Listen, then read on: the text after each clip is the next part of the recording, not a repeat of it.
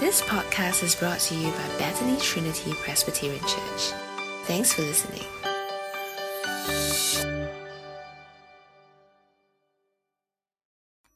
Now we're going to read God's word, and after that, I'm going to invite Pastor Andrew Ong to unpack it for us. So if you have your Bible like home or here, you can flip it with us. If not, you can look at the screen. We'll be reading from John chapter 12, verse 20 to 36. Let me read it for us. Now there were some Greeks among those who went up to worship at the festival. They came to Philip, who was from Bethsaida in Galilee, with a request. Sir, they said, we would like to see Jesus. Philip went to tell Andrew. Andrew and Philip in turn told Jesus. Jesus replied, The hour has come for the Son of Man to be glorified. Very truly I tell you, unless a kernel of wheat falls to the ground and dies, it remains only a single seed. But if it dies, it produces many seeds. Anyone who loves their life will lose it, while anyone who hates their life in this world will keep it for eternal life. Whoever serves me must follow me, and where I am, my servant also will be. My Father will honor the one who serves me. Now my soul is troubled, and what shall I say? Father, save me from this hour? No, it was for this very reason I came to this hour. Father, glorify your name. Then a voice came from heaven. I've glorified it and will glorify it again. The crowd that was there and heard it said it had thundered. Others said an angel had spoken to him. Jesus said, This voice was for your benefit, not mine. Now is the time for judgment on this world. Now the prince of this world will be driven out. And I, when I am lifted up from the earth, will draw all people to myself. He said this to show the kind of death he was going to die. The crowd spoke up. We had heard from the Lord that the Messiah will remain forever. So how can you say the Son of Man must be lifted up? Who is the Son of Man? Verse 35. Then Jesus told them, You are going to have the light just a little while longer. Walk while you have the light, before darkness overtakes you. Whoever walks in the dark does not know where they are going. Believe in the light while you have the light, so that you may become children of light. When he had finished speaking, Jesus left and hid himself from them. This is the word of God.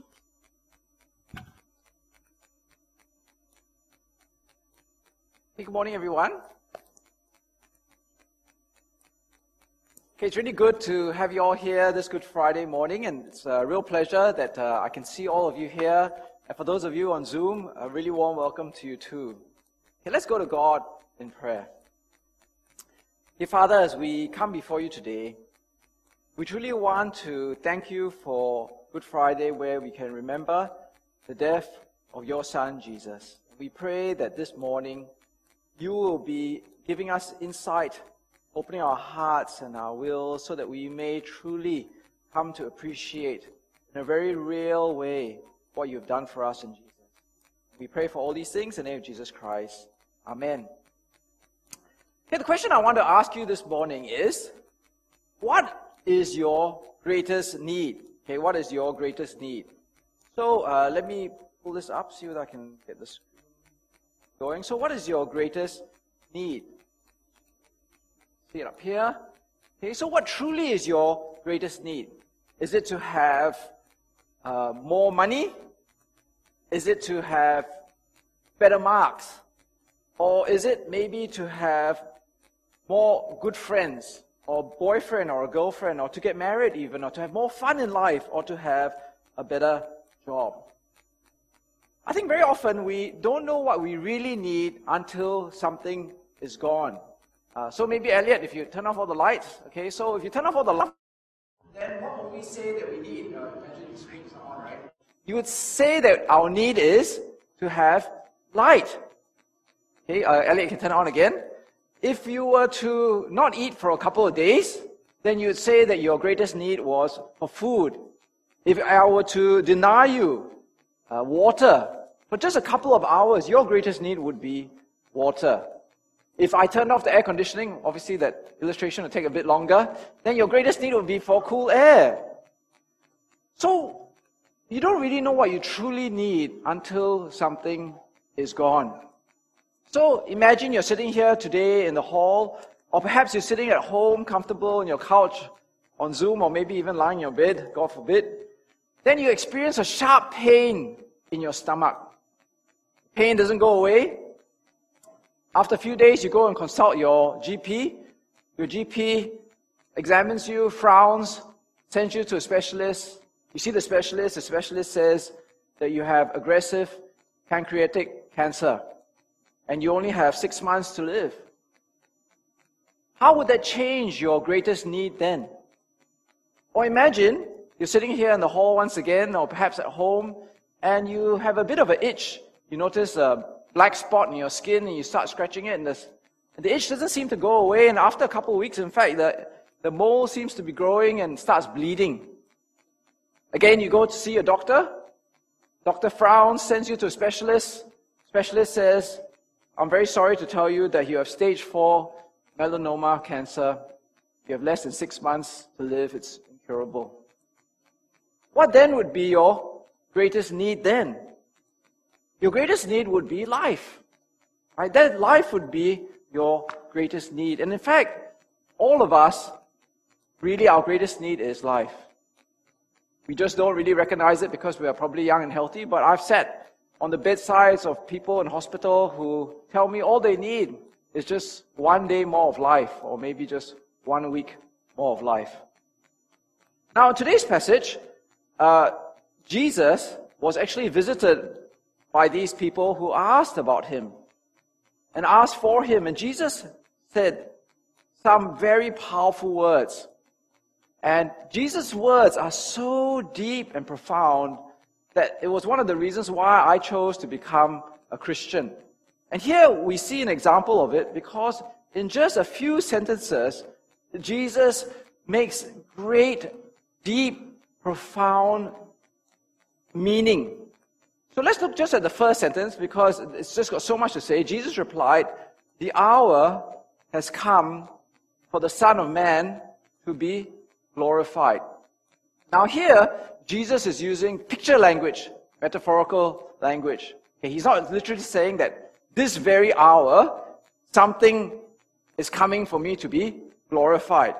Okay, it's a, it's a, it's a way that we speak English. So, you know, for those of you who may uh, remember Liverpool or, you know, or, or some sporting event, they will say, cometh the hour, cometh the man, right? Okay, uh, Richmond is not here, so he can't appreciate this uh, illustration. Okay, but it's about how, you know, at, at this time, at this period, something great is going to happen. A person is, is stepping up to do a great thing. And so if you remember, you know, Steven Gerrard, he scored three goals in the second half to get Liverpool to win the Champions League. Okay, something like that. Okay, but Jesus does something even greater because if for a human being, cometh the hour, cometh the man, then for a divine being like Jesus, who is God, what he is going to do will truly be glorified, truly bring glory. And so, what is this thing that Jesus is going to do that brings glory to himself? It must be greater than winning the Champions League football, win, greater than winning Olympics, greater than winning the Nobel Prize. So what is Jesus going to do? He says, I tell you the truth, unless a kernel of wheat falls to the ground and dies, it remains only a single seed. But if it dies, it produces many seeds. Now that's a strange thing for Jesus to say. How is he glorified by dying. How is he glorified by dying? He says that when he dies, he compares it to this picture where a grain of wheat falls to the ground, and therefore, when the seed dies, so to speak, in the ground, it produces many seeds. It produces a harvest of many plants. And that's what Jesus is talking about. He is glorified on Good Friday when he dies because through his death, he produces a harvest of many seeds. But what is this harvest of many seeds that he talks about. What sort of seeds is he producing by dying that is so glorious? Well, it is because he is going to produce a harvest of seeds which bring eternal life, right? Which bring eternal life. And so here we see, oops, sorry, huh? here we see that Jesus is going to bring a harvest of eternal life through his death. But Jesus never says things in a simple way. He has great depth in what he says. He says, the man who loses his life, who loves his life, sorry, will lose it, while the man who hates his life in this world will keep it for eternal life. Just reflect on that for a moment. Again, Jesus has, you know, such depth in his words. He's not saying that you hate your life in a psychological, emotional way, right? You know, it's like you're depressed and you want to kill yourself, you hate yourself. Okay, that's not what Jesus is talking about. Okay, if you have those thoughts, then come and speak to me. But what Jesus is trying to do here is he's trying to compare something which you love so much that by comparison, something you hate. Okay, so it's a bit like my kids. At home, we eat brown rice and white rice. Okay, I don't know whether you all have this problem at home. But uh, for health reasons, I try to eat brown rice, right? But my kids hate brown rice. Okay, so in a sense, brown rice, white rice, they love white rice. They hate, sorry, they love white rice. They hate brown rice. It's the same thing, right, in terms of vegetables and meat. Right? You know, you ask kids sometimes to eat vegetables and meat. They will love meat, but they hate vegetables. It's a, it's a picture of, of how much you desire something to how much you dislike something else. And what Jesus says is that when he dies to bring a harvest of eternal life, it is not just the quantity of life that Jesus brings, but the quality of eternal life that he brings. That you compare to this earthly life, the eternal life that Jesus wins for us by dying on the cross means that this earthly life is hated compared to the love that we must have for eternal life. The quality of eternal life is so great, Jesus is saying, that in comparison, hate this life. And I think in many ways that's true, isn't it? When you think of this earthly life, someone was complaining to me the other day that it's all about working and more work and more work and more work. It's all about having difficult relationships. It's all about having struggles with bad bosses. It's all about looking at the newspaper or the news and reading about war and injustice and racism and the rich exploiting the poor. So Jesus is really saying the eternal life that he wins for us by dying on the cross is by comparison not just a quantity of life, but the quality of life is so much better than this earthly life. Love eternal life and hate this life. And as a result, Jesus says that we have a choice, right? He says, glorify Jesus because he dies for us. Because our great need for all of us here is we will all die. But the gift that Jesus brings is eternal life. So follow Jesus, he says. Follow Jesus. But that is not all. Because the passage then goes on to say, right? Now my heart is troubled. And what shall I say? What shall I say? Father, save me from this hour. No, it is for this very reason I came to this hour. Father, glorify your name.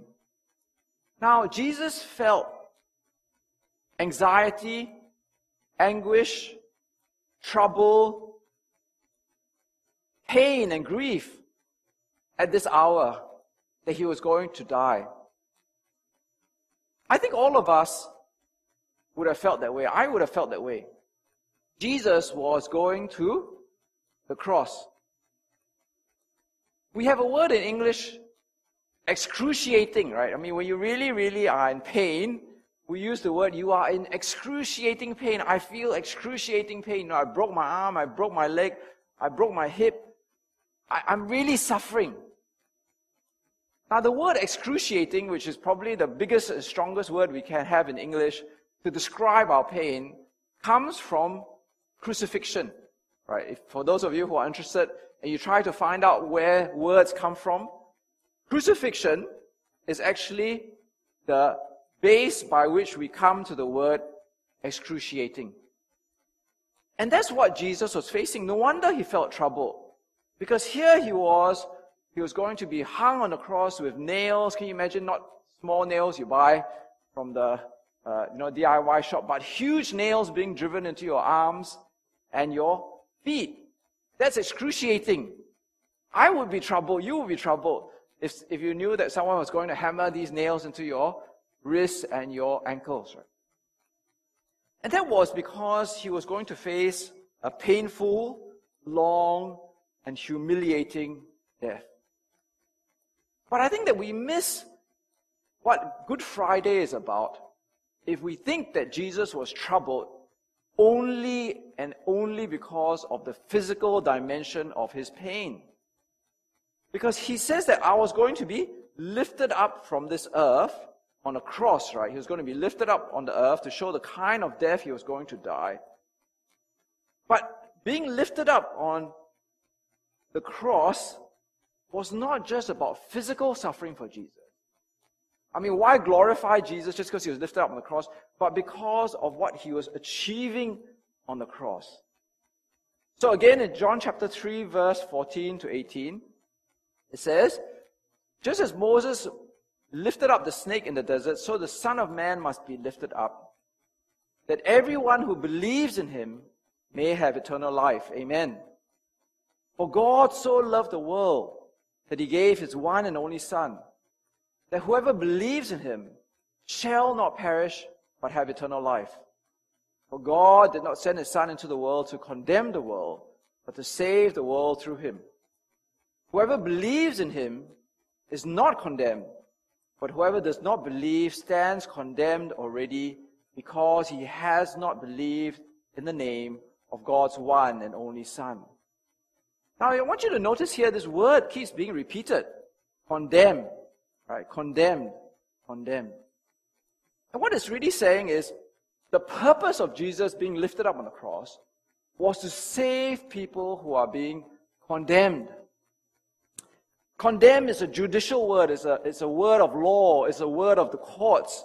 You murder someone, it's proven in court, you are condemned to the death penalty. And so, what Jesus is saying here is actually, we, all of us here, are in a state of condemnation. Right? If we do not believe, we are already condemned. We stand in a state of condemnation without the, the lifting of Jesus on the cross. Now, that sounds like a terrible life, right? I mean, have you ever lived a life under the shadow of condemnation? Imagine you go to court and you've been sentenced, you're just waiting for the sentence to begin. That is a terrible life. A few uh, weeks ago, I was driving and, um, and I was in a hurry. I remember very distinctly, I was stuck behind this uh, slow moving uh, minivan, turning right, and then the, the traffic light was blinking. And so the, the bus took its time to turn around and then when I turned around, I realized, my goodness, the light was already red. Then as I drove past, I looked at my rear view mirror, and there was a traffic light camera. Right? And I thought to myself, that sinking feeling, 12 demerit points, $400. You can ask my wife, right? That whole week, I was really down. I kept going to my post box every day, right? Thinking, where am I going to find the letter from the MTA, right? And that's what it's like to live your life under the shadow of condemnation. You know you're already guilty. You're just waiting for the, the, the, the bar to drop. And Jesus says that all of us here are in this state of condemnation. But Jesus dies on the cross so that he can take us out of this state of condemnation so that we can be saved. And that's why Jesus was in such anguish. Because he knew that when he went to the cross, it wasn't just physical suffering that he was going to face, but he was taking our condemnation upon himself. It wasn't just 12 demerit points and $400 that Jesus was taking, but he was taking on himself all the guilt of our world. Isn't that a terrible, a terrifying thought? But Jesus, the divine Son, was able to do that. And so in this passage, it tells us, glorify Jesus because he was lifted up. He was punished for us. He was condemned for us so that we would be able to live a punishment free life. We no longer have the shadow of condemnation hanging over us anymore. And Jesus says, believe, right? If you believe, you are saved. You are taken out of condemnation into salvation. The passage doesn't end there. In the passage that we read today, Andrew Wong read for us, he goes on to speak of something very curious. He tells them that he is lifted up. And why is he lifted up? He says that he is lifted up so that the prince of the world will be driven out. He goes on to talk about how you're going to have the light a little while longer. Walk while you have the light before darkness overtakes you. The man who walks in the dark does not know where he is going. Put your trust in the light while you have the light so that you may become sons of light. Now, this is something that we don't really think about very much when we think about the death of Jesus.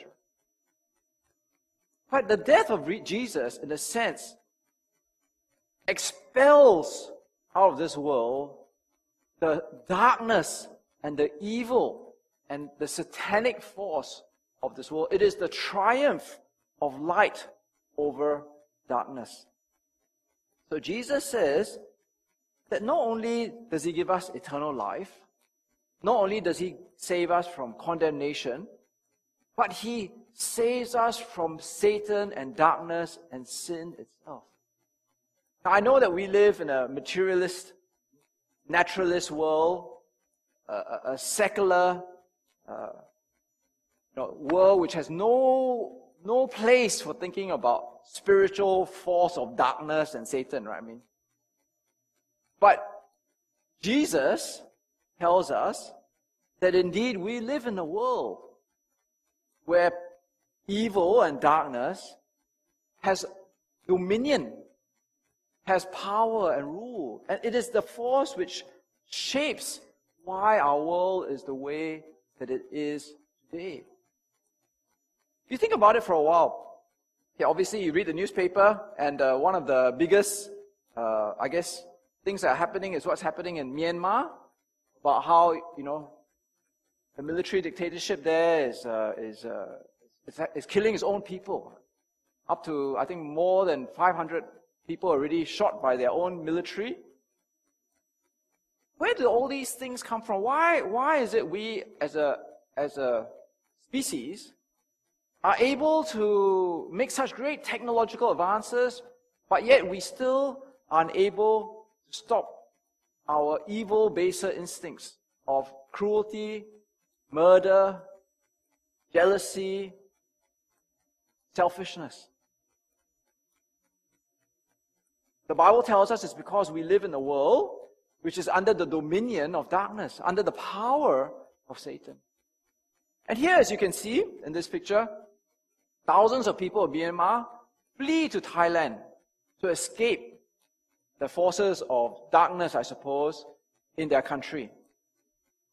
But Jesus is actually telling us that we live in a world where we cannot flee and find freedom from the forces of darkness because it is all around us. Right? There is the power of Satan, around the world which has dominion over the whole of humanity in this world. So I remember not too long ago, I was walking in the botanical gardens and uh, I was going to the eco park, you know, the eco lake. I, I really enjoy that. Maybe some of you have been there. And in the botanic gardens, you have all these little turtles, right? The terrapins swimming around. And so here am I enjoying my tranquil day, reflecting on the goodness of God's nature, looking at his terrapins. And then some people, some kids, uh, less than uh, maybe primary one age, right, start throwing rocks at these turtles in an effort to kill them, I suppose, or to aim them. And they think it's very fun, right? And I'm thinking to myself, where does that instinct come from? Their parents are not telling them to throw stones at the innocent turtles, right? There's no sign on there, please, please, throw, please throw stones at the turtles. But they find it really fun to do so. Why does that come about? Somebody else was telling me the other day, this uh, lady was telling me about how on Facebook, she's quite an older lady, uh, some people are trying to befriend her, uh, asking her for naked photographs of herself. And this is an old lady, okay? okay? And she can't understand why, why, why, why these people are doing so. And, and, you know, how do you explain a world like that? What Jesus says is because we live in a world which is really under the dominion of darkness. And so Jesus tells us that to, to flee, to actually be able to get dom- freedom from the dominion of darkness and evil and sin, is to look to the cross. Because it is only as Jesus is lifted up that Satan is expelled from this world. And so Jesus says, trust, right? Trust in the light. So you will be the sons of light. You will no longer be in the sphere of darkness, but you will actually gain freedom from the darkness. So as we come to the end of today's passage, I think that it is such a powerful reminder to us of why we as Christians remember Jesus' death on Good Friday and why it's so important for us. I remember reading a book recently, uh, and uh, oh, I shouldn't show you the slide so fast, but but this book was saying how actually in the early Christian history, and you can read church history or you can read normal history, Christians had this reputation for people who died well. They knew how to die well.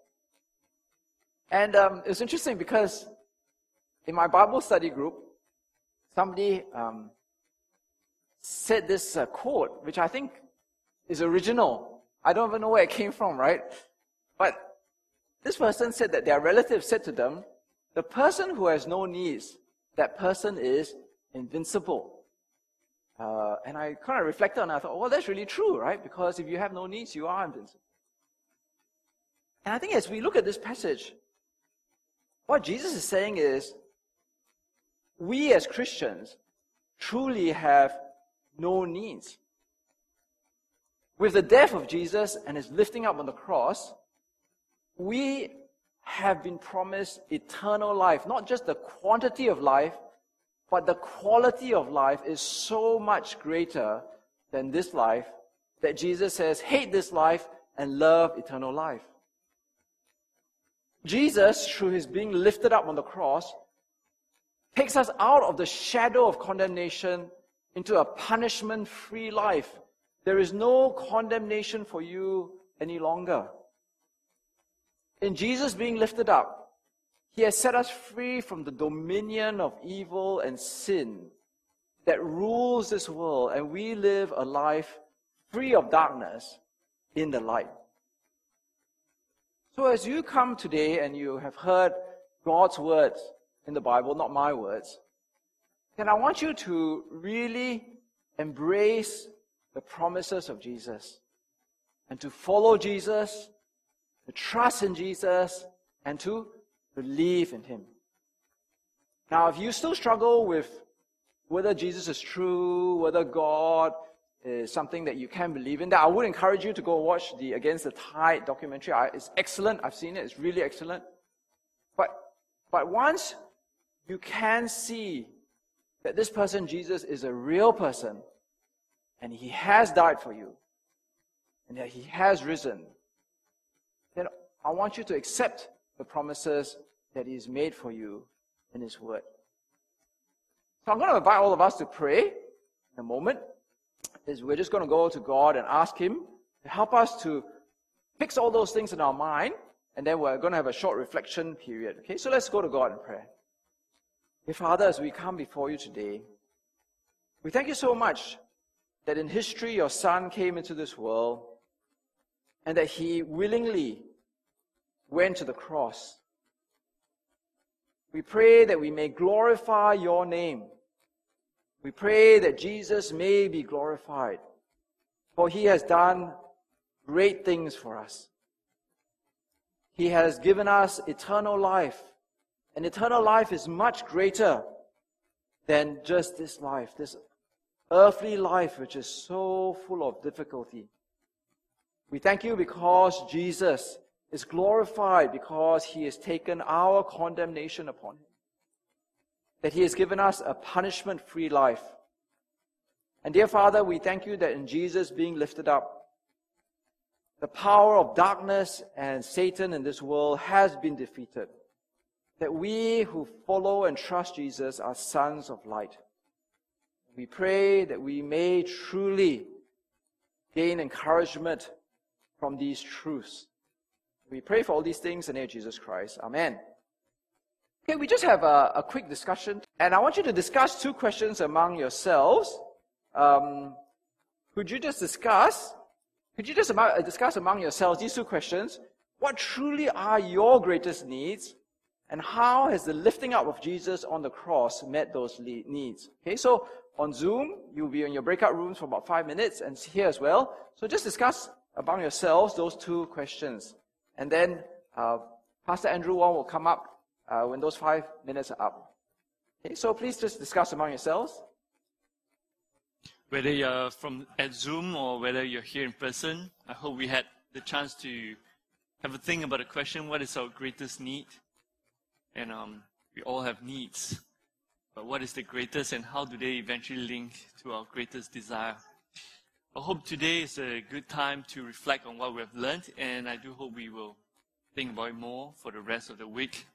Thanks for listening to this podcast brought to you by Bethany Trinity Presbyterian Church.